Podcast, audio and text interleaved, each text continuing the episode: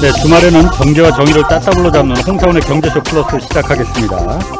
자, 현재 대한민국 이 제조업의 위기를 벗어나서 데이터를 활용한 새로운 플랫폼 생태계를 구축해야 된다. 그러기 위해서는 지금의 교육으로는 이거 안 된다라고 쓴소리하고 계신 분 계십니다. 대한민국 경제학 가정교사 최백은 건국대 경제학과 교수님 모셨습니다. 안녕하세요. 네, 안녕하세요. 예.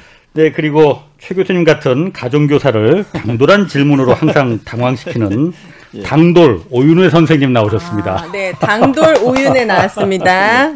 당돌. 제가 당돌한 여자 좋아하거든요. 아, 어. 오늘도 그 컨셉. 네네. 어, 우리 최 교수님도 그 좀 당돌하게 질문 좀 당황시키는 그런 질문 좀 잘, 잘 부탁합니다. 아, 당황이라니요. 자, 최 교수님. 예. 지난주 목요일에 예. 그 이제 플로, 플랫폼 생태계로 이거 빨리 전환해야 된다. 그리고 그게 세상을 지금 어떻게 바꾸고 있느냐. 예. 데이터, 음. 인공지능. 예.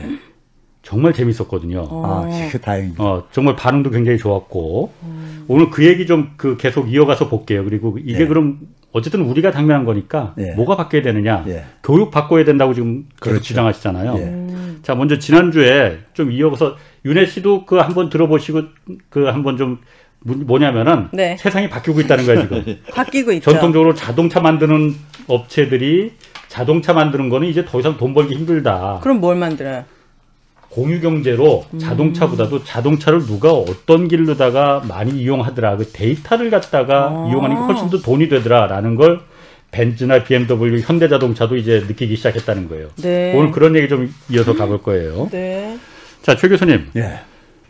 그 플랫폼 그 생태계 산업이라는 게 뭐 예. 지난 목요일에도 제가 잠깐 했지만은 이게 제주는 곰이 부리고 돈은 왕서방이 번, 다 번다. 예. 그런 이제 욕도 먹고 예. 고용을 일자리를 이거는 늘리지가 않는 거 아니냐. 예. 일자리가 점점 줄어들 수밖에 없는 거 아니냐. 예. 거기까지 이제 했거든요. 그렇습니다. 그러면은 이걸 그럼 그 우리가 그 플랫폼 생태계로 산업 구조를 바꿔야 간다면 그 길이 대세라면은 예. 그걸 어떻게 극복을 할 수가 있습니까? 그러니까 이제 그 지난 목요일 날 얘기했던 게 이제 그런 얘기를 했었잖아요. 그 이 플랫폼 사업 모델의 특징을 예. 고용 축소형 우리가 사업 모델이라고 한다. 예. 그러니까 기업 가치는 과거 그 기업들보다 엄청나게 커졌는데, 예. 예, 커졌는데 고용 규모는 오히려 줄어드는 예. 이런 이제 특징을 보인단 말이에요. 그 이유를 가만히 생각해 보면요, 예. 뭐 우버나 에어비앤비 같은 거 보게 되면은 네. 그냥 앱만 만들면 되는 거잖아. 쉽게 얘기하면요. 어. 그러니까 왕서방이라는 욕도 있잖아요. 그렇죠. 그러니까. 그리고 이제 뭐냐면은 자기가 직접 그러니까 운전기사 채용할 필요도 없고. 예. 그렇죠? 음. 그다음에 무슨 뭐 우리가 전통적인 숙박업 하는 것처럼 예. 무슨 뭐 호텔 가, 가질 필요도 없고 그렇죠. 그러니까 비용도 안 들어가고 예. 이익만 사실 크게 남는 거잖아요. 예. 그러니까 이제 수익이 높을 수밖에 없고 그다음에 거기에 결합되는 그러니까 많은 사람들은 굉장히 에, 에, 뭐 높은 임금이 아니라 높은 어, 이 배당을 받는 게 아니기 때문에 예. 상대적으로 그러니까는 이 양극한 더 심해지고 있는 이런 게 음. 벌어지고 있고 네. 그러니까 어, 고용의 질도 굉장히 별로 이렇게 뭐 우리가 우버 기사가 예. 모르게 좋은 일자리라고 우리가 얘기할 수는 없잖아요. 임금 그렇죠. 수준에서 봤을 때요. 아, 네. 그렇죠. 그랬을 때 이제 이런 이제 현상 속에서 우리가 좀 살아가고 있는 건데.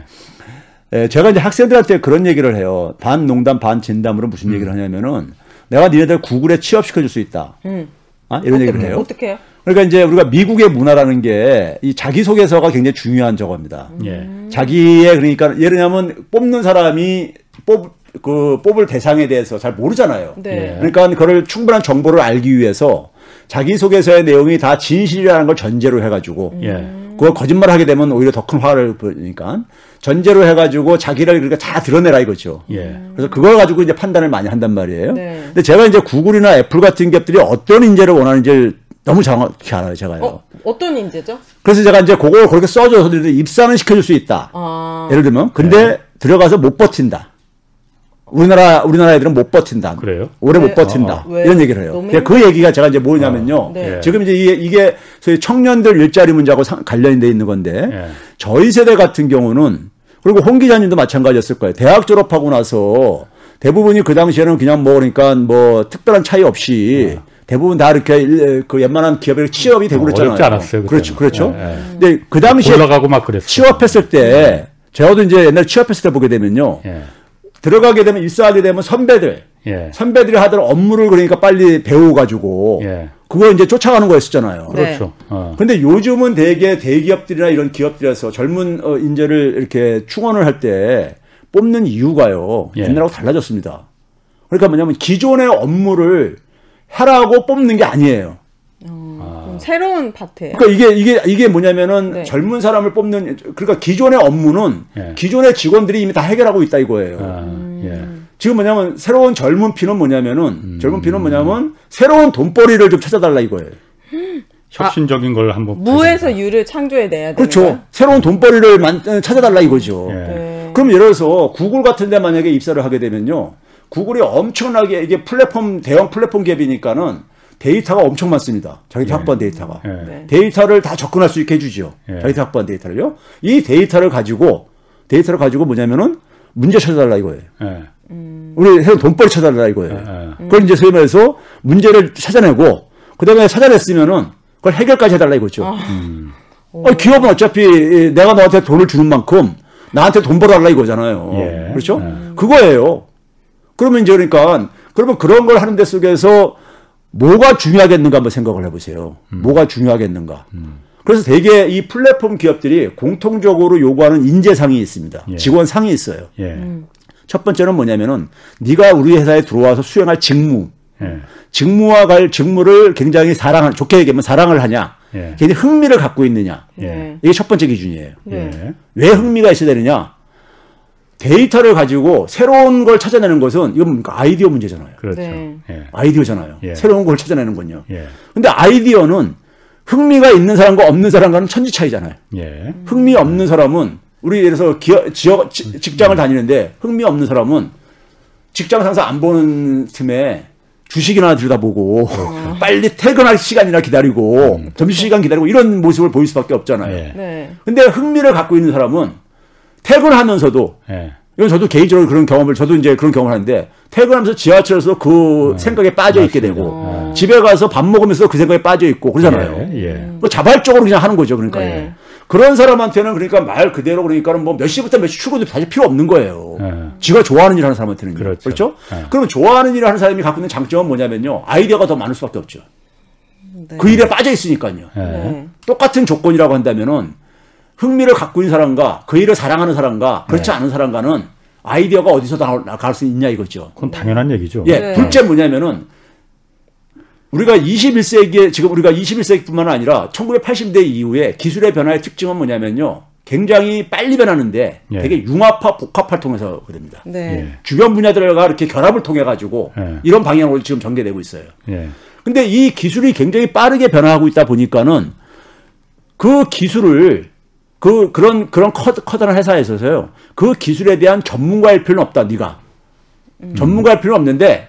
어떤 기술이 네가 우리가 네가 관심 있는 일, 직무와 관련해서 어떤 기술이 있는지는 알아야 된다. 음. 그 기술이. 네. 그래서 그 기술을 그다음에 에, 그 기술을 이해를 해야 되는 어느 어떤 기술이 있는지는 알아야 된다 이거예요. 예. 근데 흥미가 직무에 흥미가 있는 사람과 있는 사람은 해당 관련 분야의 기술에 대해서 관심을 갖잖아요. 예. 예. 근데 관심이 없는 사람은 그거 별로 관심도 없죠, 기술도요. 물론이죠. 그렇죠? 예. 예. 그러니까 그거를 알아야지만이, 예. 알아야지만이 그 기술을, 우리가 어떤 기술이 있는지를 알아야지만이 그걸 이용을 해가지고, 예.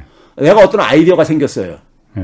그리고 데이터를 가지고 분석을 해보니까는 어떤, 어, 것이 이 수요가 지금 생, 수요가 생길 것 같아요. 예. 이런 걸 읽어낸다 이거예요. 예. 그러면 그 기술을 그러니까 어, 어떤 기술을 하려고 하면 이 문제를 해결할 수 있겠다. 네.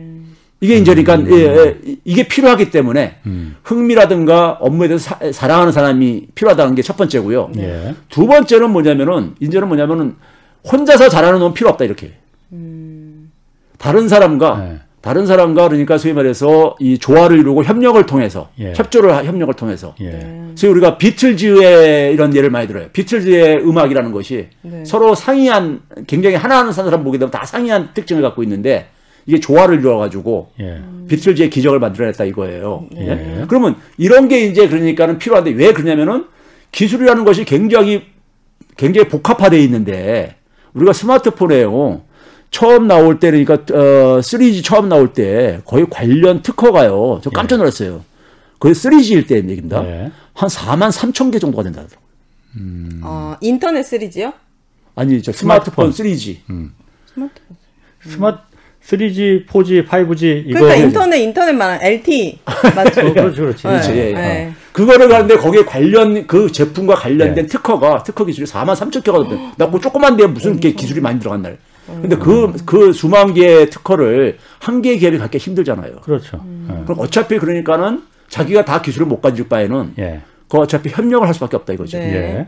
그러니까 다른 사람과 그 문제를 해결하려면은 다른 사람이 갖고 있는 기술과 협력을 해야 된다 이거예요. 예. 혼자서 할 수 있는 건 하나도 없다 이거예요. 네. 우리가 이천 년대 초에 아마 기억들 나실 거예요. 이십일 세기 인간형은 뭐 레오나르도 다빈치형 인간, 혹은 뭐 멀티플레이형 인간 뭐 이런 식이 유행했던 때가 있었어요. 음. 네. 근데 레오나르도 다빈치가 오늘날식으로 얘기하면요, 어. 박사학위 한 열몇 개, 열몇 개인 사람이잖아요. 예, 예. 아. 평생 살면서 한 개 학기도 힘든데 그림까지 잘 그렸어. 아. 그렇죠. 열몇 개 가지려면은 사람 예. 사람 다 죽죠. 예. 네. 죽으란 얘기죠. 예. 그러면 그 결국 뭐냐? 그렇게 많은 분야를 그러니까 혼자서 못 가진다는 얘기는 협력을 통해서 해결하는 얘기죠. 예. 그렇죠? 예. 그래서 이제 멀티플레이도 이제 얘기 나오고 그런 거잖아요. 예. 멀티플레이도 그러니까 내가 골키퍼부터 센터포드까지 다 잘하면 좋죠. 예. 근데 그거 쉽냐고 얘기해요. 예. 어렵죠. 그럼 거, 결국은 뭐냐면 협력을 해야 되는 거죠. 예. 팀을 짜가지고요. 예. 그렇죠? 그래서, 그래서 다른 사람과 협력을 해서 문제 해결할 수, 문제 해결하는 이런 역량이 있는 사람. 그게 예. 두 번째. 예, 이 두 번째인데. 예. 두 번째까지는 번, 나도 해당되는 이 두 번째와 네. 관련해서요. 예. 관련해서 학계에서 나, 새로 만든 용어가 있어요. 예. 우리가 과거에 산업화 시대 때는 예. 노동 생산성을 결정하는 가장 중요한 요소를 스킬이라고 표현했습니다. 영어로요. 스킬, 음. 숙련도, 음. 기술 뭐 이렇게 네. 스킬이요. 예.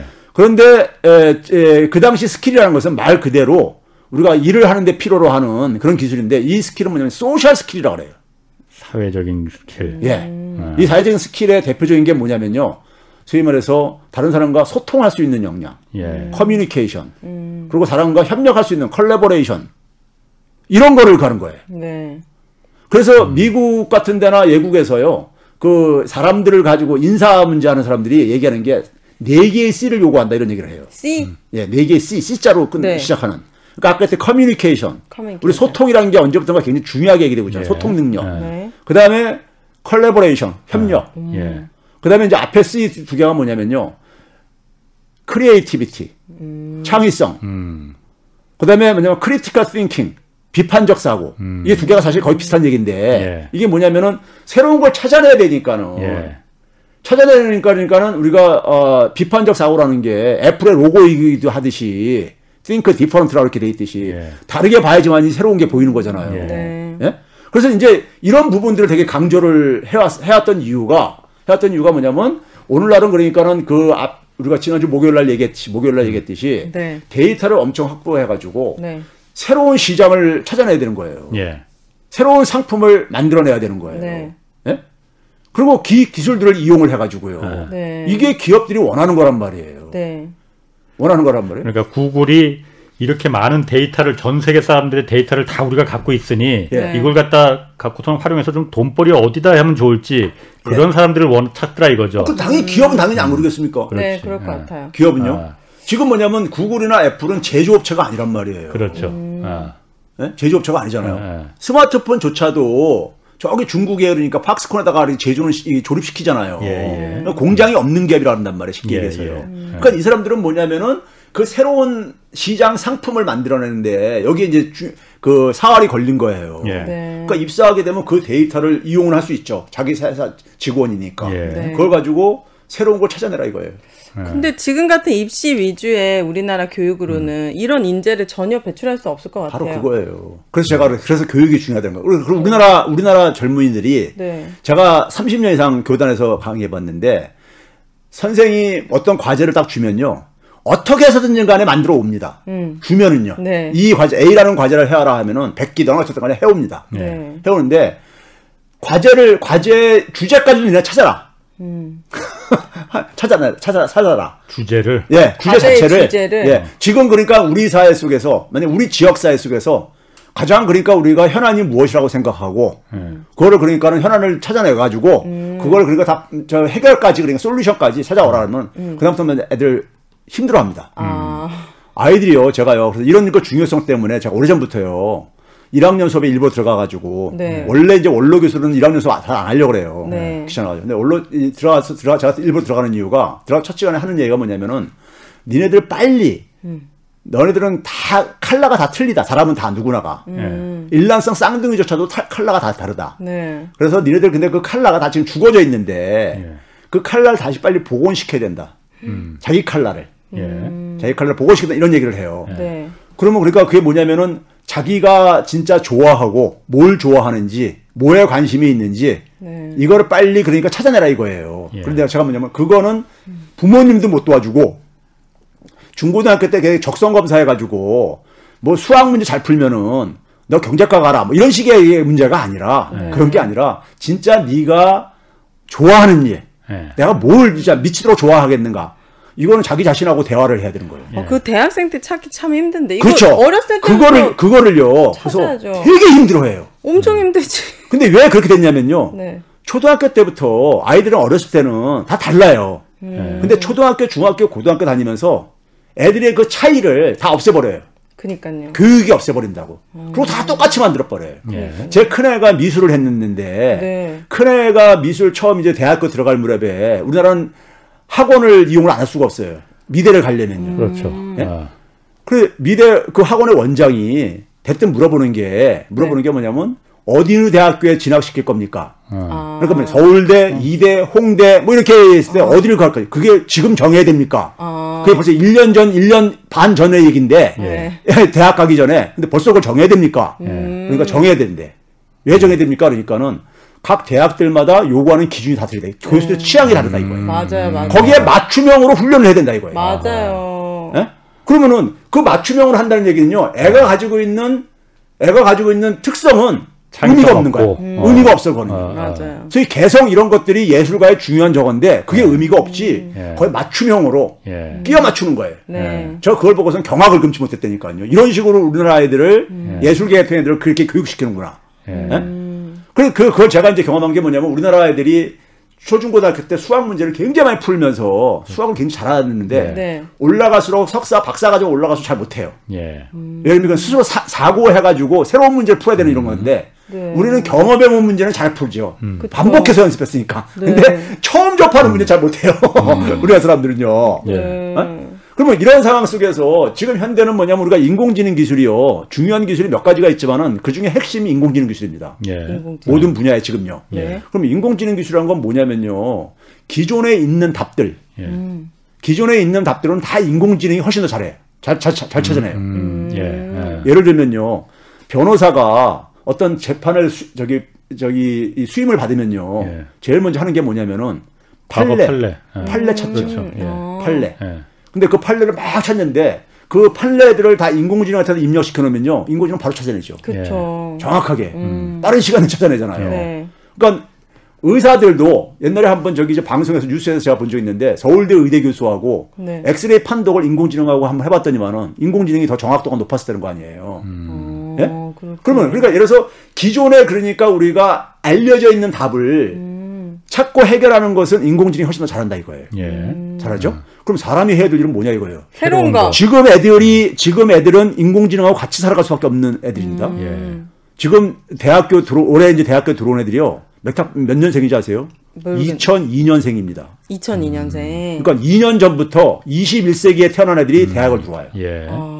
완전히 세상이 달라진 거예요. 예. 이십일 세기부터 달라졌는데 예. 얘네들은 뭐냐면은 한 삼십 대 그러니까 그래서 사회생활 본격화 시작을 한다 하면은요. 네. 이천삼십 년대 예. 시작하는데 삼십 년대는 인공지능하고 사람이 공존하는 시대가 연결된다고 음. 전문가들이 얘기를 해요. 예. 예. 그럼 인공지능이 못하면서 인공지능을 이용을 해가지고 자기의 몸값을 높일 수 있는 있어야 되는 거예요. 네. 우리가 컴퓨터가 나왔을 때 컴퓨터를 이용을 해가지고 자기 업무의 질을 높였듯이 예. 그렇죠?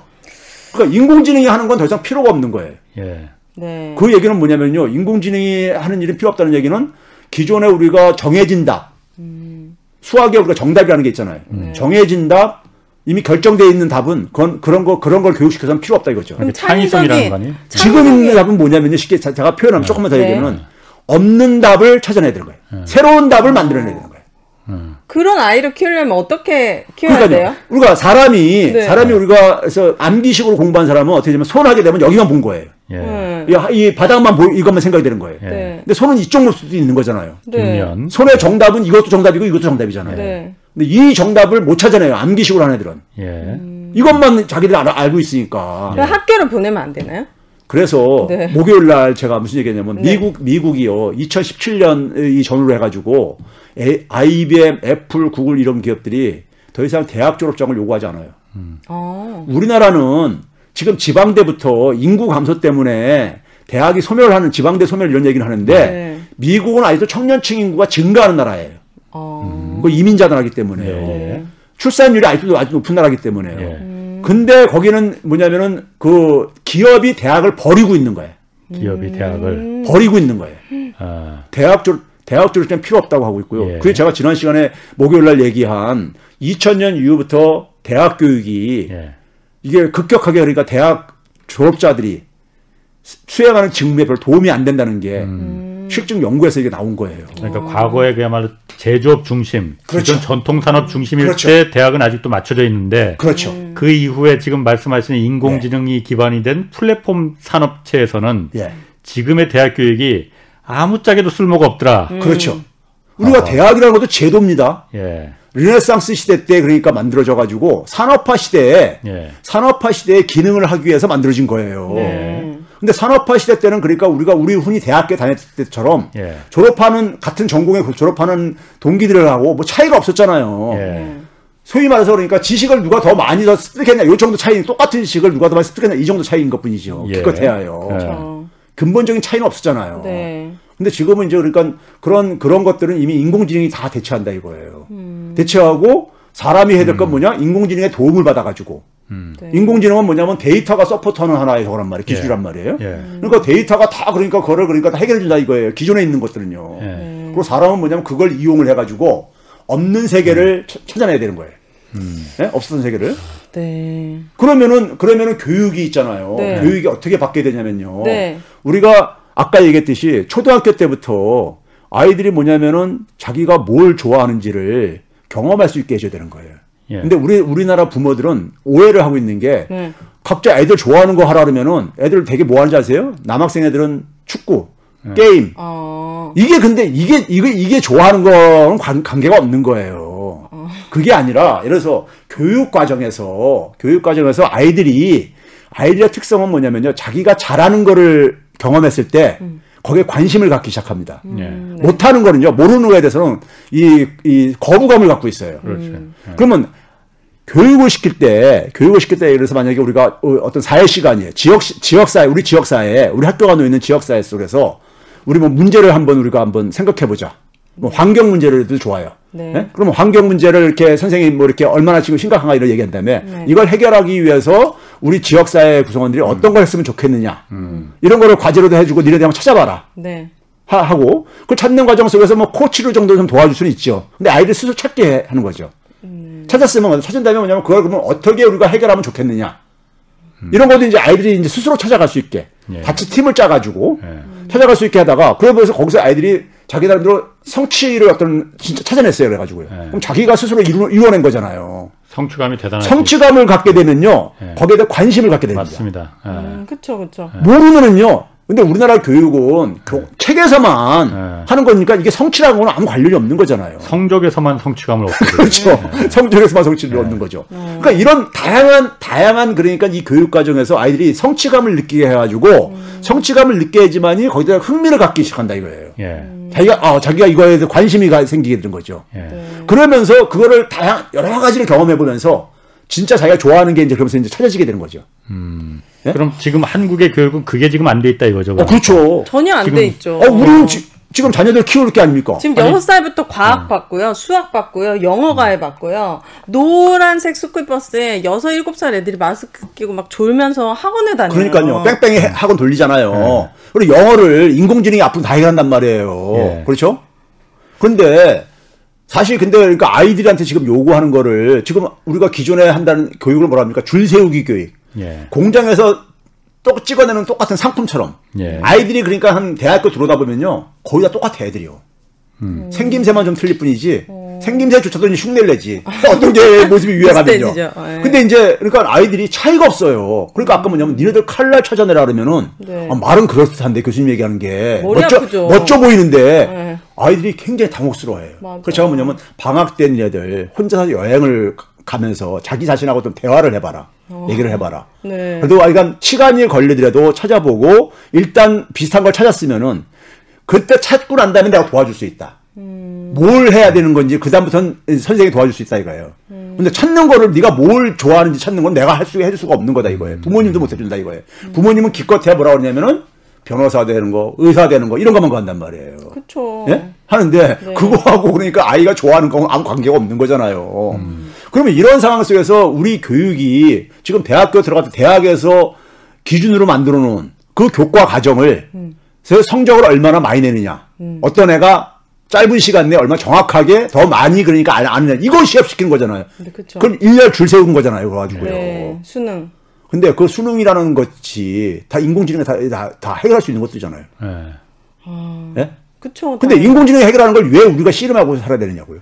예를 들어서요. 네. 경제학 교수들이 경제학과에서 학생들 가르칠 때 전문적인 전공 지식들이 구글이나 네이버에 다 나와 있습니다.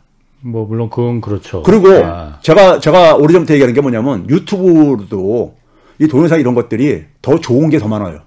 웬만한 음. 교수들 강의보다도요. 예. 실제로요. 예.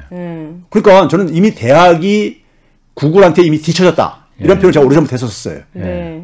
왜 그러냐면 그런 지식을 그러니까 하는 거는 하는 의미가 거는 그러니까 없는 그렇죠. 자기가 필요하면 그냥 들으면 되는 거예요. 음. 이제, 이제 접근할 수가 있어요. 이제는 그러니까요. 그걸 정보에는요. 그러니까. 음. 근데 그걸 가지고 자기가 그러니까 뭐냐면 새로운 걸 찾아내야 되는 거예요. 만들어내야 되는 거예요. 예. 이제는. 음. 네? 그러면 미국처럼 대기업에서부터 대학 졸업장을 안 보는, 안 봐주면 우리나라도 네. 그러면 지금 결국 사교육시키는 부모의 마음은 좋은 대학 보내면 좋은 직장에 취직하고 얘가 잘 살 수 있을 거라는 보장 때문에 그러는 거잖아요. 음. 그럼 그런 좋은 직장에서 대학 졸업장을 안 볼게 하면은 그래도 조금 변화가 일어날 것 같은데. 자, 그러니까 그 부분에서요. 네. 제가 이런 얘기를 하면은 강연이나 이렇게 하게 되면은 네.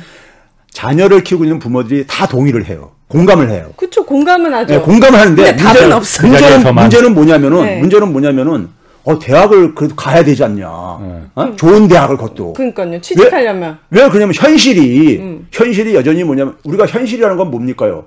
기존에 그러니까는 그 제도들 기성세대들이 중심이 돼서 만들어 놓은 하나의 시스템이 있잖아요. 네. 틀들이 있잖아요. 그 속에서는 뭡니까요? 거기에 그러니까는 뭐 학벌 네트워크도 작동을 하고. 그렇죠. 그렇죠? 그런 것들이 그러니까 사람을 가는 데 속에서 그 기준으로 삼고 앉아있고 네. 서로가 끌어주고 연결되고 이렇게 하고 있잖아요. 네. 네트워크가 형성돼 있잖아요. 네. 그 현실 속에서 그 현실을 무시할 수 없다 보니까 부모들도 그냥 밑 빠진 독에 물 붓기 식으로 대학에 그냥 보내는 거예요. 네. 네. 그러니까 대학에 그걸 갔는데 문제는 뭐냐면 대학에서 제가 학생들을 가르치면 최근에 특히 다거나 이천 년대 이후생들을 보면서요. 변화를 느끼기 시작하는데 네. 애들이 좀비 같아요. 헉, 그게 무슨 말이에요? 자기 나쁜 의미가 아니라 네. 애들이 이런 겁니다. 어떤 거냐면은 우리나라 애들은요. 자기가 뭘 해야 된다고 구체적으로 알려주면은 어떻게든 해내요. 예. 아주 승부욕이 또 대단해요. 우리나라 애들은. 음. 왜 그러냐면 학교가 협력보다는 경쟁을 치열한 경쟁 속에서 이렇게 음. 훈련시키다 보니까는 음. 아이들이 그러니까 그것에 대해서 어쨌든 간에 그 해결하는 것은 이건 애들이 뛰어나요. 음. 그런데 문제는 뭐냐면은 자 이렇게 보니까는 애들이 주로 하는 게 뭐냐면요. 옆에 선배들 얘기를 들어가지고 네. 선배들이 그러니까 예를 들어서 영어 토익 점수를 몇 점까지 내야 된다. 뭐 하게 되면 음. 자기도 그거 이제 해, 해보고 어학연수도 가는 게 스펙에 도움되더라고. 그것도 어, 해보고 자격증도 따야 그러니까 다른 사람들 옆에 하는 거 쫓아서 이렇게 하, 하는데 그쵸. 문제는 뭐냐면 그거 한다고 해가지고 갈수록 갈수록 무슨 해결 희망이 보이는 것도 아닌 거야. 음. 근데 안 할 수는 없고. 안 할 수는 없고. 어떻게? 그 근데 뭐냐면 이거 이거 한다고 해가지고 무슨 희망이 보이는 게 아닌 거예요. 그러니까요. 희망이 음. 보이면 그렇게 해요. 그러니까 무슨 수를 써서라도 네. 부모님한테 돈을 뜯어내서라도 한다고요. 음. 하는데 그거 한다고 해가지고 취업이 해결되지 않더라 이거 선배들 보니까요. 지금 보니까. 아. 그러니까 아이들이 뭐냐면은 그냥 멘붕에 빠져 있는 거지. 뭘 해야 될지 모르겠는 거예요. 그래서 좀비가 좀비처럼 보인다. 그러니까 아이들이 그러니까 학교 왔다 갔다 학교 수업 있는 네. 때 왔다 갔다 하는데 그러면서 뭐냐면은 그 이 선생들이 뭘 방향을 제시해주면 되는데 선생들도 그런 능력이 없, 없어요. 음. 그러니까 아이들이 뭐냐면 자기들이 도대체 어떻게 살아야 될지에 대해서 음. 이게 이게 안 보이는 거예요. 답답하겠다. 그러니까 좀비라니까요. 그래서 내가 좀비라고 표현한 거예요. 음. 그 음. 한참 지금 이십 대 초에 아주 저 에너지가 넘치는 애들이 그쵸. 에너지 넘치는 애들이 자기가 뭘 해야 될지 모르고 이렇게 방황하면서 그리고 음. 불안감 속에서 음. 학년이 올라가서 불안. 남학생은 군대 갔다 오면 그냥 불안하기 시작하고 취업 때문에 네. 예? 이러고 여학생도 마찬가지고요. 그렇죠. 그래서 막 저기 저 이 정신적으로 그 스트레스 엄청 받아요. 음. 예? 그러면서 아이들이 그러니까 표정도 밝지도 않고 음. 올라가면 올라갈수록 그러니까요. 네? 자, 교수님 그러면은 네. 지금 쭉 말씀하신 게 어쨌든 산업 생태계가 전통주 옛날 그 그야말로 혼자만 잘하면 됐던 그 제조업에서 예. 다 같이 뭔가 창의성이 필요하고 음. 공동 콜라보가 필요한 이 플랫폼 생태계, 플랫폼 산업 구조로 다 바뀌는데 예. 그러려면 교육 체계가 예. 인공지능이 할 수 있었던 건 더 이상 사람 음. 그 노동력은 필요하지 않다. 음. 인공지능을 만들 수 있는 인공지능이 못하는 그 창의성 있는 걸 해야 된다라는 거로 음. 지금 예. 요약하셨잖아요. 네. 자, 창의성 있는 교육은 우리는 못하고 서구에서는 그런 걸 한다라는 얘기는 오래전부터 많이 들어왔거든요. 우리는 네. 주입식, 맞아. 거기서는 뭐 토론식 뭐 이런 음. 얘기. 그러면은 지금 과거의 전통적인 제조업 방식에서도 우리가 그러면은 그, 그거 하나로 이제 좀 주입식 교육 뭐 이런 거로 전통식 제도 방식에서는 이제 살아남았는데 앞으로는 그러면은 음. 산업 구조가 빠르게 바뀌고 있으니 네. 매우 그럼 더더욱 한국의 어떤 경제 구조나 이런 산업 생태계는 이런 인적 자원에서는 음. 힘, 더 힘들어진다. 음. 이렇게 봐야 되겠네요. 그렇죠. 그 전에요. 네. 아까 해외, 아까 네. 제가 그랬잖아요. 미국에서 미국의 유수 기업들이 네. 미국 대학을 버리고 있다니까요. 그러니까. 음. 미국 대학이 경쟁력이 세계 일 위인 나라잖아요. 그런데도 버려. 그런데 미국 대학을 버리고 있단 말이에요. 그러니까 정도 차이가 있을 뿐이에요. 네. 정도 차이가 있을 뿐인 예. 거예요. 예. 우리는 그러니까는 단지 우리나라의 특징이 뭐냐면 우리나라는 압축 성장을 했잖아요. 예. 예. 압축 성장이라는 게 산업화를 통해서 한 겁니다. 예. 그러니까 영국이 이백 년 걸린 걸 우리는 한 삼사십 년 만에 해친 거예요. 예. 예. 그러니까 그러다 보니까 어떻게 했냐면은 정부가 정부가 교육을 그러니까는 교과 과정의 내용도 우리 선생님께서 국가 주도의 공교육 시스템이죠. 그렇죠. 음. 그래서 예. 국가가 다 정해요. 예. 몇 살 때까지 무슨 교육 시키고 뭐가 가고. 예.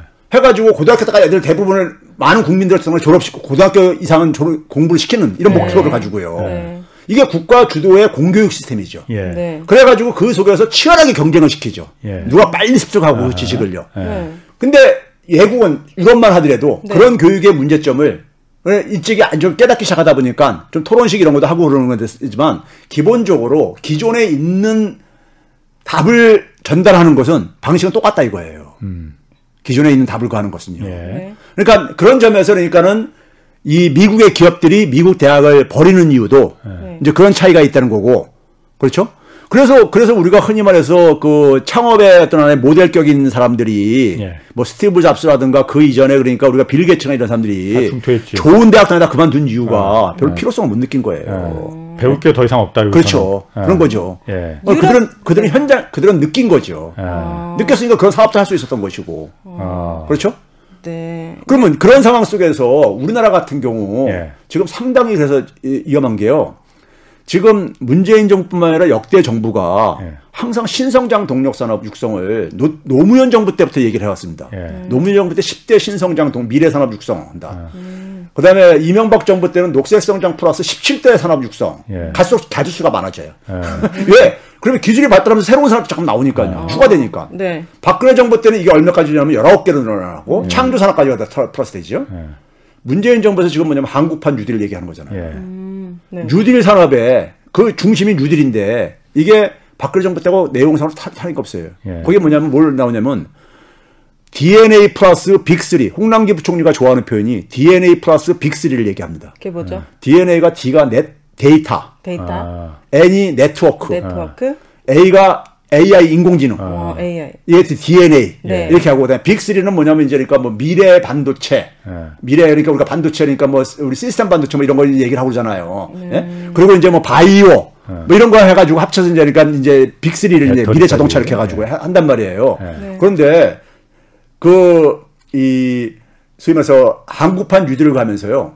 당시에 이제 그거를 작년에 칠월 십사일 경에 청와대에서 그거를 국민 보고대 하면서 발표를 했었어요. 예. 당시에 정책실장은 지금 물러난 김상조 실장이었었습니다. 음. 네. 김상조 실장이 뉴스공장 출연해가지고 네. 당시에 그 김어준 씨가 예. 한국판 뉴딜이 뭐냐 음. 이렇게 물어보니까는 음. 그때 이제 한국판 뉴딜의 양대축이 디지털 뉴딜과 그린 뉴딜이었었습니다. 예, 예. 그러니까 그럼 이 그걸 이제 설명을 좀 쉽게 해달라 그러니까는 이 김상조 실장이 예를 든 게 제가 그대로 옮기는 겁니다. 예. 예를 든 게 뭐냐면. 그린 스마트 스쿨 프로젝트를 이해하면 된다 이렇게 얘기했어요. 음. 그러니까 그린 스마트 스쿨이 뭐냐 그랬더니만은 네. 우리나라 학교가요 저도 그렇게 많은지 몰랐는데 한 오천 몇백 개 된대요. 예. 아, 초중고등학교 다 이 학교 알게 되면요. 전국에. 예. 근데 이 학교들 중에서 굉장히 많은 학교들이 노후화됐다 이거예요. 예. 아, 네. 노후화됐는데 이 학교들을 그러니까 우리가 더군다나 팬데믹을 경험하면서 비대면 수업도 이제 많이 이제 중요해지고 그러다 보니까는 이걸 다 스마트 스쿨로 바꿔야 되겠다. 우리 스마트카, 스마트폰 하듯이 네. 스마트팜, 스마트 팩토리 하듯이 네. 스쿨도 스마트 스쿨로 만들어야 되겠다 이거예요. 아, 그게 그린 뉴딜 어, 어, 디지털 그게, 뉴딜. 그게, 그게 디지털 뉴딜에 해당되는 거고요. 네. 그 다음에, 그린 스마트 스쿨을 했잖아요. 네. 근데 스쿨도 또 그린화 해야 되겠다 이거예요. 네. 그러니까 학교에서 신재생 에너지를 쓰고, 음. 네? 기후변화 이런 것도 중요해지고 그랬으니까. 네, 네, 네, 네. 그래서 학교를 예를 들면서 그린 스마트 스쿨 사업을 우리가 정부 사업으로 이렇게 적정했는데 학교 노후 학교들을 다 그린 스쿨, 스마트 스쿨로 바꾸는 이렇게 이해하면 된다 이렇게 설명을 하더라고요. 네. 그건 아닌 것 같은데. 왜 아닌 것 같아요? 음. 아니 그게 무슨 그게 무슨 뉴딜이고 그린 국가 그 산업 정책을 갖다 하는 그린 뉴딜 디지털 뉴딜이 그러니까 예를 들어 가지고 그린과 관련돼서 학교에 많은 에너지도 필요하고 막 그렇게 아닙니까? 네. 그런 걸 이제 신재생 에너지 뭐 이제 그린 하게 되면 이제 주로 친환경 이런 게 연상이 되잖아요 사람들이요. 네. 예? 그래서 학교에 학교를 하나의 샘플로 들어 가지고. 네. 디지털과 그린을 이렇게 해가지고 한 거예요. 그럼 교육에 대해서는 변화가 없고 그냥 시스템. 아까 굉장히 중요한 얘기. 아, 오윤회 씨가 역시 굉장히 스마트 하시네. 아. 제가 그리고 나서 일주일 후에 네. 제가 이제 고정 출연하다 보니까는 네. 일주일에 들어가서 김어준 씨가 그걸 평가를 네. 들었냐 하면서 들었다. 네. 그러니까 평가 어떻게 하냐, 아, 어떻게 생각하냐 그러더라고요. 그래서 제가 뭐라고 예를 들었냐면은 이랬었어요. 지금 우리가 한국판 뉴딜이라는 것은 지금 우리 역대 정부가 계속 해왔던 것처럼 산업 재편의 이게 네. 목표를 이게 우리가 미래에 우리가 새로운 산업을 만드는 이런 문제와 연결되어 있는 건데, 자, 우리가 이 산업이 기존 산업하고 똑같다고 전제를 하게 되면은, 똑같다고 전제를 하게 되면은, 말 그대로 그러니까 기존에 우리가 아이티 기술 이런 거 막 이렇게 했듯이, 통신 기술 그랬듯이, 예. 이런 걸로 끝난다. 예. 근데 이게 만약에 기존의 산업들하고 전혀 다른 산업이라고 아, 생각한다면은, 음, 이거는 예, 예. 접근 방식이 아니 잘못됐다. 그렇죠. 쉽게 얘기해서, 기존에 우리가 살고 있는 산업은 땅에서, 사막에서 살고 있었어요. 예. 근데 지금 새로 우리가 육성하려고 하는 산업은 지금 강이라는, 새로, 강이라는 음. 이런 생태계예요. 예. 그럼 강이라는 생태계를 우리가 만들어야 되겠어. 그런데 지금 뭘 하고 앉아 있는 거냐면은 땅을 파요. 음. 땅을 파가지고 콘크리트 쳐. 음. 풀장 생각, 풀장 생각해보세요. 인공 풀장이요. 예. 거기다가 이제 수돗물, 물을 공급을 음. 해. 어. 예? 그래 놓고선 이게 이제 이러면 이게 강생태계냐 이거예요. 예. 음. 그렇게 했다 이거죠. 어. 주로 우리는 뭐냐면 하드웨어 중심으로, 어. 환경. 어. 우리가 강생태계 하게 되면 강에 그러니까 우리가 음. 물이 계속해서 자, 자연스럽게 흘러, 흘러가는 데가 있어야 되고 강에 사는 생물체가 다 다르고 음. 그렇죠? 음. 강에 사는 토양도 강의 토양도 틀리고 예. 다 다르잖아요. 예. 네. 이걸 그러니까 생태계라는 것은 하나의 전체 유기적인 거라고요. 음. 생명과 비생명체의 음. 어떤 유기적인 관련성을 가지고 있는 분야인데 음. 우리는 주로 뭐냐면 이것을 하드웨어적인 측면에만 음. 그래서 그 관련 하드웨어적인 산업들을 육성하는 쪽으로 음. 이런 쪽으로 되게 역대 정부도 계속 그렇게 해왔고 음. 지금 정부도 제가 볼 땐 차이가 없어요. 음. 그러면 이렇게 됐을 때 제가 이거 비유를 뭐라고 했냐면은 십구 세기 말에 조선시대 말에 우리나라 지식인들이 엘리트들이 서양이 막 압력해 들어오는 거 보니까 우리가 뒤처진 것 같아서 서양에 가서 문물 교환하고서는 돌아, 문물 교환을 해보니까는 아, 거기 보니까 학교가 근대적인 학교 시설이, 막 콘크리트 지형 이런 게 있어요. 네. 우리나라는 그 당시에 서당 이런 게 있고 그랬었는데, 여전히. 들어와가지고, 우리도, 우리도 콘크리트 같은 학교 짓고 그러자. 음. 그러면 이게 그러니까 우리가 근대화가 우리가 저절로 연결, 열, 열리냐 이거예요. 음, 껍데기만 바뀌는 거죠. 거기서 그러니까 노노, 거기서 공자와 맹자와 계속 얘기를 하고, 그러면은, 음. 산업화에 필요한 인재하고, 농업사에 필요한 인재는 전혀 다른 사람인데. 음. 그렇죠? 이게 그러니까는, 하나의 그러니까 이게 전혀 다른 생태계라는 걸 이해를 못한 못하고 있다는 얘기죠. 제가 제가 얘기하는 것이 음. 이 플랫폼 생태계라는 것은 디지털 경제 생태계는 새로운 생태계인데 음. 원리 작동하는 원리가 다르고 다 그런데 이걸 우리가 기존의 제조업 시대 때 마인드로 여전히 그러니까 음. 하나의 산업을 육성하려고 하는 것처럼 음. 그러니까 일본이 그걸 처참하게 실패를 했죠. 음. 일본이 일본이 구십 년대 말부터 창조 산업 육성을 추진하다가 십몇 년 만에 백기 들고서는 어. 그리고 뒤늦게 교육혁명을 떠들어댑니다. 음. 창조산업 관련이니까 창조산업은 일본이 산업정책이 굉장히 발달한 나라예요. 음. 이십 세기에 그러니까 뒤늦게 출발해가지고 독일, 음. 예, 미국이 쫓아간 나라니까요. 근데 뭐냐면 창조산업을 제조업 육성 방식으로 접근한 거예요. 음. 육십, 육십, 칠십 년대 일본의 산업을 부흥시켰던 것처럼요. 예. 네. 근데 제조업하고 창조산업은 전혀 다른 사람이거든요. 음. 그래서 이천칠 년도에요. 뉴스위크에서 연말에 애플이 일본 기업이 아닌 이유. 네. 이런 제호로 특집을 다뤄요. 이게 지금 무슨 얘기냐면 애플은 일본에서 절대 나올 수가 없다. 창의성이 부담이 아. 되니까. 네. 아. 그러니까 이게 일본의 창조 산업 육성하는 거 보니까는 네. 하는 거 보니까 애플이 네. 절대 나올 수가 없다 이거예요. 음. 안타깝네요. 자, 그러면 지금 일본 우리나라도. 일본도 그렇지만은 우리나라. 당장 우리란 말이에요. 지금 우리나라가 지금, 안타까워요. 지난 목요일부터 지금, 지금 쭉 네. 산업 생태계가 네. 그, 지금 막 터닝 포인트가 지금 네. 그 시점인 것 같아요. 지금 그렇죠. 들어보니까 네. 우리 중요하잖아요. 네. 이게 보니까 저는 들어 교수님 말씀 들으면서 네. 뭔가 자신이 자꾸 없어져요. 왜요? 우리 산업은 지금 전통적인 제조업에 아직도 거기 머무르고 있는데 네. 이 플랫폼이라는 세계가 이렇게 바뀌고 있는데 우리가 또 제가 구글이나 애플처럼 데이터를 우리가 그렇게 뭐 많이 확보할 수 있을 만한 그런 가능성도 별로 안 보이고 에이아이도 마찬가지고 더더군다나 오늘 말씀하신 교육도 이렇게 좀 후지고 음.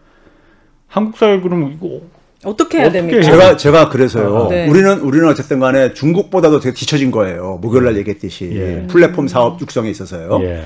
그럼 우리는 우리는 후발주자의 이점을 최대한 살려야 되는 거예요. 후발주자의 예. 이점이란 건 뭐냐면은 선발주자인 미국에서 플랫폼 사업 모델의 부작용도 굉장히 많이 겪고 있잖아요. 예. 초양극화라든가 일자리 문제라든가 일, 고용의 불안정이라든가 이런 것들이요. 예. 음. 그런 거를 그러니까 우리는 그러니까 저는 고려해서 한국판 플랫폼 경제를 만들어야 된다. 한국판. 예. 음. 한국형. 이거 네. 중요하네. 이게 미국형 네. 미국형으로 해가지고는 후, 후발주자가 네. 미국형 쫓아가가지고 많은 그 부작용을 되풀이 반복해야 네. 되는 거니까 네. 그거를 반면교사 삼아가지고 네. 한국형 플랫폼 경제를 만들어내야 된다 이런 얘기를 하는 거거든요. 네. 자, 그럼 그 상황에 있어서 교육 문제 제가 쭉 얘기를 했어요. 네. 근데 우리나라 우리나라 아이들이요, 젊은 사람들이요, 젊은 사람들이 부모들이 투자를 엄청 해가지고 음. 굉장히 똑똑은 합니다.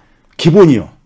부모들이 똑똑해. 똑똑하다고요? 아니요. 아이들이. 아이들이 똑똑. 부모들이 워낙 우리나라는 투자를... 삼만 달러 소득이잖아요. 네. 근데 부모들이 아이들을 키우는 건 한 오만 달러 수준을 키워요. 아... 그 눈높이가 굉장히 높아요. 문화적인 수준이 굉장히 높습니다. 네. 우리나라 아이들. 네. 부모들이 뭐 자녀들 알겠지만 자녀들에 대한 투자하는 거 인색하지 않잖아요. 아... 자기 노후도 팽개치고. 아, 예? 네. 대부분 부모들이 그러잖아요. 맞아요. 그래서 아이들이 굉장히 그러니까는 똑똑해요. 음. 이제 스마트해요. 음. 그러니까 아이들한테 제가 이런 강의를 하잖아요. 아이들, 아이들, 아이, 아이들 눈이 반짝반짝 빛난다. 음. 금세 알아들어요. 네. 음. 그 제가 지금 얘기하는 건 뭐냐면은 지금 경제가 디지털화되고 플랫폼화되는 거잖아요. 네. 네. 이게 바로 뭐냐면 우리가 흔히 세대로 얘기할 때 엠지 때 세대예요. 네, 음. 맞아요. 엠지 때 세대예요. 음. 네. 소위 말해서 팔십 년대생하고 구십 년대 후반 이후생. 네. 그리고 여기 또 하나 구분하는 게 이천십 년대 이후생들이 이제 갑니다. 네. 이건 모르시죠? 알파 세대라고 그래요. 아. 왜 이천십 년대를 구분하냐면요. 이건 일본 국내 사람 잘 모르더라고요. 이게 인공지능 세대입니다. 아까 제가 아. 지난 목요일 날 이천십 년경부터 아. 인공지능이 예. 폭발적으로 같았잖아요. 예. 예. 예. 아. 이제 앞으로 가는 애들은요. 인공지능하고 완전히 진짜 진짜 음. 공존할 수밖에 없습니다. 예. 그래서 알파 세대라고 그래요. 걔네들은요. 네. 어쨌든 간에 지금 엠지 세대가 이공삼공 세대예요. 예. 네. 쉽게 얘기했어요. 그러니까 Z 세대는 태어날 때부터 인터넷을 그러니까는 인터넷하고 같이 살았던 애들이에요. 예. 구십사 년도부터 인터넷이 보급됐거든요. 어, 네. 그러니까 Z세대가 구십 년대 후반생들이거든요. 후반 이후에 태어난 애들이요. 그러니까 얘네들은 인터넷 없는 세상을 상상을 못하는 애고 음. 그 앞세대 애들은 모바일에 그러니까는 모바일이 등장을 하면서 같이 젊은 시절에 이렇게 컸던 애들이란 말이에요. 네. 그리고 어느 정도 한 중학교, 고등학교 다니면서 인터넷을 다 접한 애들이고요. 음. 그래서 그래서 모바일 기술이라든가 디지털 기술이 굉장히 익숙한 세대들이에요. 예. 저는 이 아이들, 이 세대들한테 이 세대들한테 대한민국의 미래는 달려있다고 봐요. 음. 그래서 이 세대들이 근데 문제는 지금, 지금의 현재 상황은 어떠냐면요. 네.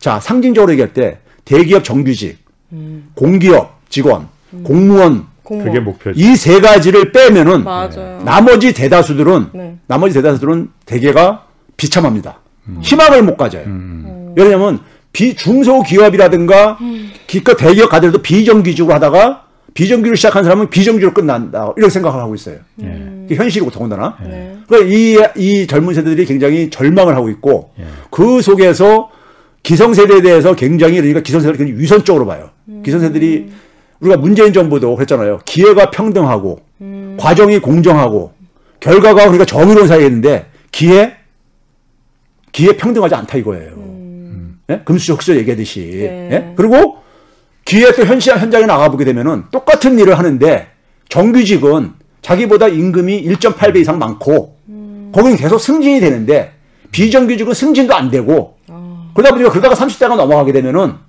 끝이다 이거예요. 예. 더 후퇴 나, 나, 나라고 떨어지면 예. 남아있다 이거예요. 예. 굉장히 분노심이 굉장히 많습니다. 그럴 예. 것 같아요. 예? 그러니까 이 세대들이 이러한 절망 속에서 지금 있는 거예요. 예. 그러다 보니까 그 속에서 뭐냐면 아까 얘기 지난주 목요일 날 얘기했듯이요.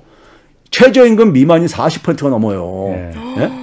사십 퍼센트가. 최저임금 미만이요? 예, 최저임금 미만의 소득이요. 최저임금도 못 받는 사람들이요? 아, 아, 아. 예, 월급 기준으로 갔을 때. 아... 월급 기준으로. 그 지금 무슨 얘기냐면 월급 기준으로 한다는 얘기는 네. 자기가 일을 그러니까는 일주일에 그러니까 사십 시간 일하고 싶을 때 사십 시간 일자리를 못 가는 사람도 많다는 얘기죠. 음. 아... 네. 예? 일자리 자기는 사십 시간 일하고 싶은데 음... 한 삼십 시간 뿐이 기껏해 못, 일자리를 못 찾는 거죠. 네. 그래서 꽤 많습니다. 의외로요. 네. 일은 더 하고 싶은데 일을 못, 일을 못 찾는 거예요. 네. 꽤 많아요, 그런 사람들이요. 그러면 그런 상황 속에서 그러니까는 임금이, 소득이 굉장히 저소득에, 그 다음에, 그, 저소, 임금이 낮다 보니까는 아르바이트도 여러 개 해야 돼. 음. 그렇죠? 네. 그 속에서 미래에 대해서는 희망이 안 보이는 거예요. 음. 그렇죠. 그, 우리나라 어느 사회학자가 재밌는 연구를 했어요. 대한민국의 표, 평균적인 청년이 어떤 청년인가.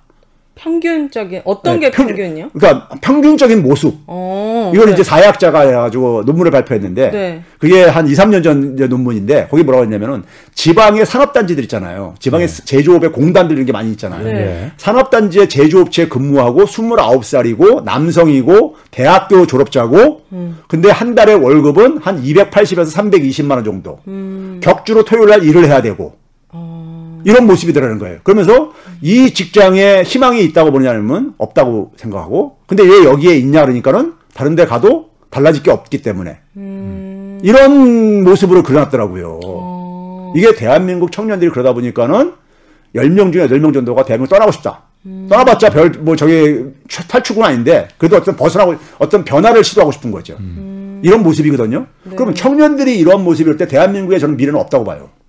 희망을 갖지 못하는데 자기 삶에 음. 희망을 못 갖는데 맞아요. 그러다 보니까는 영끌을 해가지고 부동산 주식 음. 그 다음에 코인, 뭐. 코인하 네. 코인에가 그 젊은 애들이 그게 위험한지 다 알아요. 알아도 어쩔 수 없어. 알아도 그 바로 그거예요. 음. 어쩔 수 없는 거예요. 음. 강요된 선택을 받는 거죠. 네. 자 교수님 그래서 네. 그럼 어떻게 바꿔야 되는 거예요? 그래서 그랬을 때 얘네들한테 네. 이 청년들이 네. 뭔가 할 수 청년 우리가 대한민국이 앞으로 그러니까 우리가 지금 이 고령화는 굉장히 빨리 되고요. 네. 성장률 떨어지고 앉아있고 네. 성장률이 영 퍼센트가 된다는 얘기는 지난번 한번 말씀드렸지만은 절반 이상은 소득이 후퇴한다는 얘기입니다. 예. 끔찍한 얘기예요. 네. 그럼 세금도 적게 거치는 거예요. 예. 그러면 이 상황 속에서 대한민국이 어쨌든 간에 활력을 찾으려면은 혁신뿐이 없어요. 예. 전문적인 용어로 얘기한다면요. 예. 혁신이라는 건 뭐냐? 쉽게 얘기하면 새로운 시도를 해야 되는 거예요. 국민들이요. 음. 음. 음. 새로운 시도를 해야 되는 거잖아요. 네. 새로운 시도를 할 가능성이 높은 연령층이 아무래도 이공삼공 세대라 이겁니다. 그렇죠. 디지털 기술과 관련, 가장 익숙한 세대들이기 때문에. 예. 이 젊은 세대들이 새로운 시도를 하려면은 뭐가 필요한가 한번 생각해 보세요. 자기가 그러니까는 지금 대기하는 아르바이트성 일자리는 하고 싶어서 하는 일자리가 아니잖아요. 그렇죠. 네. 생계를 위해서 하는 거잖아요. 할 수 없이 하는 거잖아요. 네. 네. 그러면 이 부분에 대해서 그러니까 자기가 새로운 시도를 하려고 할 수 있는, 하려면 네. 뭐가 됩니까? 아르바이트 한두 개는 줄여줘야 되죠. 네. 음. 한대 줄어들 때까지 아닙니까? 예. 자기가 하고 싶은 걸 줄여, 하기 위해서. 근데 줄이게 되면 소득이 수입이 줄어들잖아요. 네. 그 수입을 보, 보완해줘야 되죠. 음. 저는 그게 청년 기본소득이라고 봐요. 예. 음. 한, 한 달에 한 오십만 원씩, 삼십만 원씩이라도 음. 한, 한 오 년 정도 꾸준히 그걸 지원해줌으로써 예. 새로운 시도를 할 수 있게. 음. 자기가 하고 싶은. 예. 그리고 예. 제가 한번, 어, 이, 홍사원 여기 뉴스에서 소개했지만 기본금융 같은 경우도 예. 한 사람당 천만 원 정도씩 그러니까 마이너스 통장으로 이용할 수 있게 때 예. 새로운 시도를 하다 보면 또 창업할 일도 생기잖아요. 예. 그러면 한 사람당 천만 원이면은요 다섯 명이면 오천만 원입니다. 예. 오천만 원 정도면 창업 처음 출발할 때 그래도 굉장히 여유가 있는 저거예요. 예. 그렇죠? 네. 그리고 뭐냐면은 이 기본 주택 같은 경우도 젊은 청년들이 가장 힘들어하는 게 뭐냐면요 수입이 한 달에 이백만 원 안팎 이 정도 되는 데 상황 속에서. 상황 속에서 주거비가. 그렇죠. 예. 아, 이게 아주 미치겠다는 거예요. 예. 매년 임대료가 올라가는데, 예. 서울의 변두리예요. 일곱 평짜리도 사십몇만, 사십오만 원 이상을 많이 하거든요. 예. 네, 예? 그것도 이 년 전 얘기로요. 예. 그러니까 그것도 매년 올라가. 예. 그러니까 미치겠는 거예요. 네. 그러니까 주거비용을, 예. 주거비용을 그러니까, 그래서 그 행복주택이나 기본주택 굉장히 인기 좋아요. 예. 굉장히, 굉장히 싸거든요, 여기에요. 음. 네. 그러니까 그런 부담을 줄여줘야 되는 거예요. 예. 나라에서. 그래서 저는 뭐냐면 새로운 사회에는 새로운 사회 계약이 필요하다 보는 거예요. 그래야만 혁신이 나온다 이거죠. 청년들한테. 아니, 그러니까 농업사회 우리가 국민들의 기본권하고 예. 산업사회 때 기본권이 다르듯이 예. 국민들과 국가 간의 새로운 계약이 사회 계약이라고 할 때 네. 새로운 사회, 지금 새로운 사회를 우리가 만들려고 하는 거 아닙니까? 네. 그럼 새로운 사회를 만들려면 새로운 기본권, 새로운 사회 계약이 필요하다고 보는 것이고 네.